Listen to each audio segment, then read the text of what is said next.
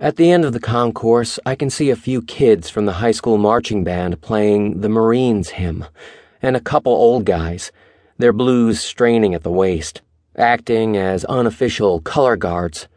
Jesus Christ, please tell me my mom didn't hire a band.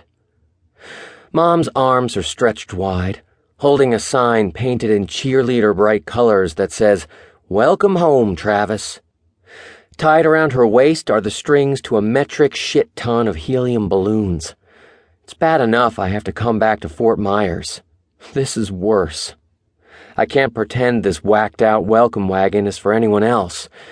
I was the only Marine on the flight.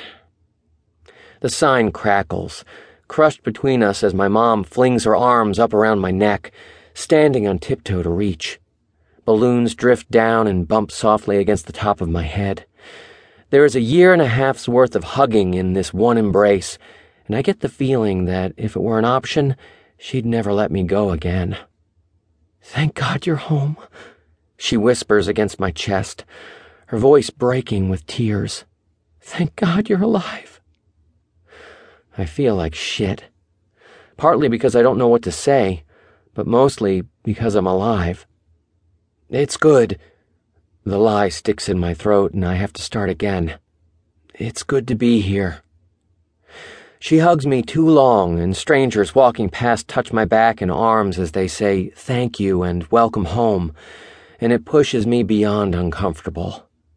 Common sense tells me these people in their Ohio State t shirts and New York Yankees ball caps are just tourists, regular people but I've spent the past seven months living in a country where the enemy blends in with the local population, so you're never sure who you can trust.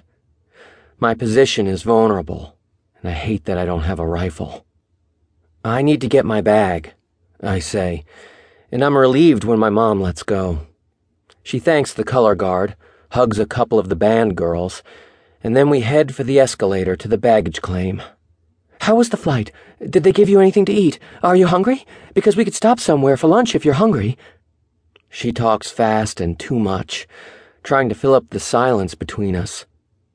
A metallic female voice tells us the local time and weather so tourists can reset themselves.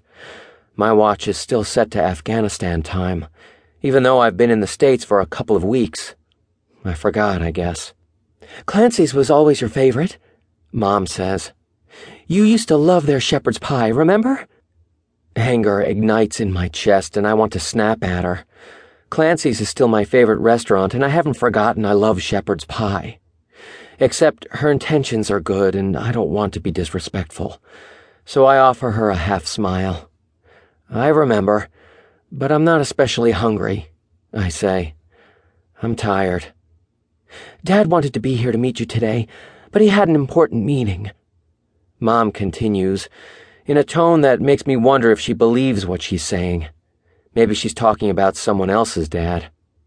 And Ryan has been working at the Volkswagen dealership until he leaves for college. After his professional football career ended, my dad bought three car dealerships. When I was in high school, I'd have worked at the VW dealership for free just to have access to the shop and the parts for my car. But, since I was his disappointment son, he refused, and I ended up working on a landscaping crew for eight bucks an hour. Figures Dad would give Ryan a real job. And Paige. Mom's lips pinch into a disapproving frown as she trails off. My mother has never liked my girlfriend. Correction, my ex girlfriend. My mom thinks she looks cheap. I think Paige belongs on the cover of Maxim in nothing but her underwear which is exactly why I was attracted to her in the first place. Stowed in the bottom of my sea bag is the one and only letter she ever sent me. It came in a care package with cigarettes, dip, coffee, and porn.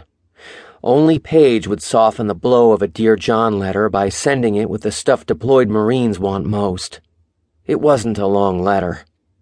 Trav, I thought you should know before you come home that I'm with Ryan now. P.